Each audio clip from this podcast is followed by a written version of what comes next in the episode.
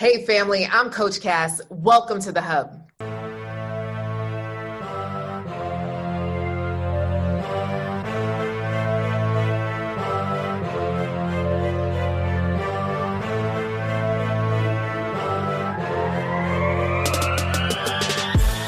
So today, this is the second week of December, and I know that it can get extra tough around the holidays as a successful single woman. So what I really want to talk about is, how do you embrace holiday self-care? Holiday self-care, a guide for successful single women. So when we start to think about the holidays, one thing I know, there's one of two things that could happen. You go into overdrive for end of year goals, end of year mission, end of year things, or you go into a cocoon and go missing for the next couple of weeks. So what I'd love for us to do is create some sort of balance. Now, society will expect you to be at every single holiday party, every single event, every single thing. Make sure you make your famous whatever and show up to all of the family things. My invitation is for you to look at the next couple of weeks and think to yourself, what do you need to be a part of? So what are you going to do to start to create buffers around the unique stressors that happen at the holidays, right? Family, friends, expectations. What are the things? So one thing I'd like for you to do is to draw on a sheet of paper on one side, what are the stressors that normally come up at the holidays? Is it the buying gifts for people you don't want to buy them for? Buy them for ungrateful people that you don't want to buy them for? Is it traveling to places to see people you don't want to see? Is it just you want to see all these people, you want to buy all the things, but it's just the overwhelm of getting it all done in time?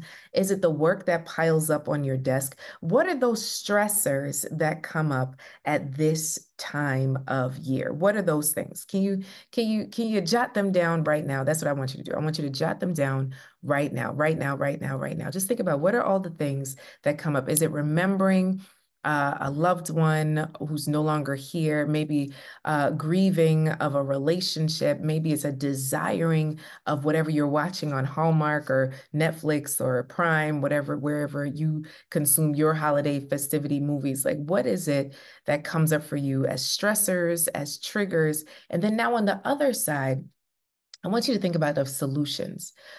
If you know that they're going to happen, what is something that you can do to counteract that stressor and that trigger? So for instance, right, if you know your house is about to be filled with all of the family members, are there rules that need to come with staying at your house?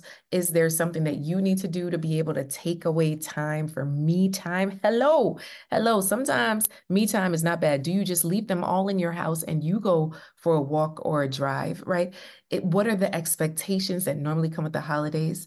What are the boundaries that need to be set? What are some of those boundaries that need to be set at this time of year? My invitation is for you to just to start to think about, after we've written this whole list of stressors and triggers, is now to think to ourselves, okay, how am I going to set a boundary? Do I need to go to all these houses? And if I love going to all these houses, but there are some stressors that come along with it, my invitation is for you to work that through. Talk that through with someone, write it down, journal about it, sing and dance about it. I want you to come up with a plan, right? Because otherwise you end the year super stressed. And then if you're saying, well, usually I go into my cocoon and I go missing, when you really do need that family touch, that friend touch, that engagement of others. If you have no friends and no family in your area and you can't travel home or you feel alone in this world, what are other groups that you can join during this time? There's meetup.com, there's Eventbrite, there's Facebook groups, there's different places that you can be or go to be able to connect with individuals that may be outside of your friend and family circuit, right? So it's time for you to really nurture your emotional health so that these feelings of loneliness and societal pressure that surface during the holidays can be dealt with, right? So that's my invitation to you. I just really want you to start to think about those things, this being the second week of December, and all of the stress can build up. Start to create your plan. Okay, can we say yes? Can we be in agreement on this? And if you haven't registered yet for the upcoming Love Game Plan, that's going to be on Tuesday at 6:30 p.m., get your seat now. Go to wantedwoman.com/Love Game Plan. What I know is going into 2024, you want to do something different, whether you're in a relationship or not, or maybe you're even thinking about dating, right? Wherever you are in this spectrum, my invitation is to start to put love first and create your Love Game Plan for 2024 to have next year end a little bit differently. All right, family, I love y'all so much, and I'll see you in the next episode.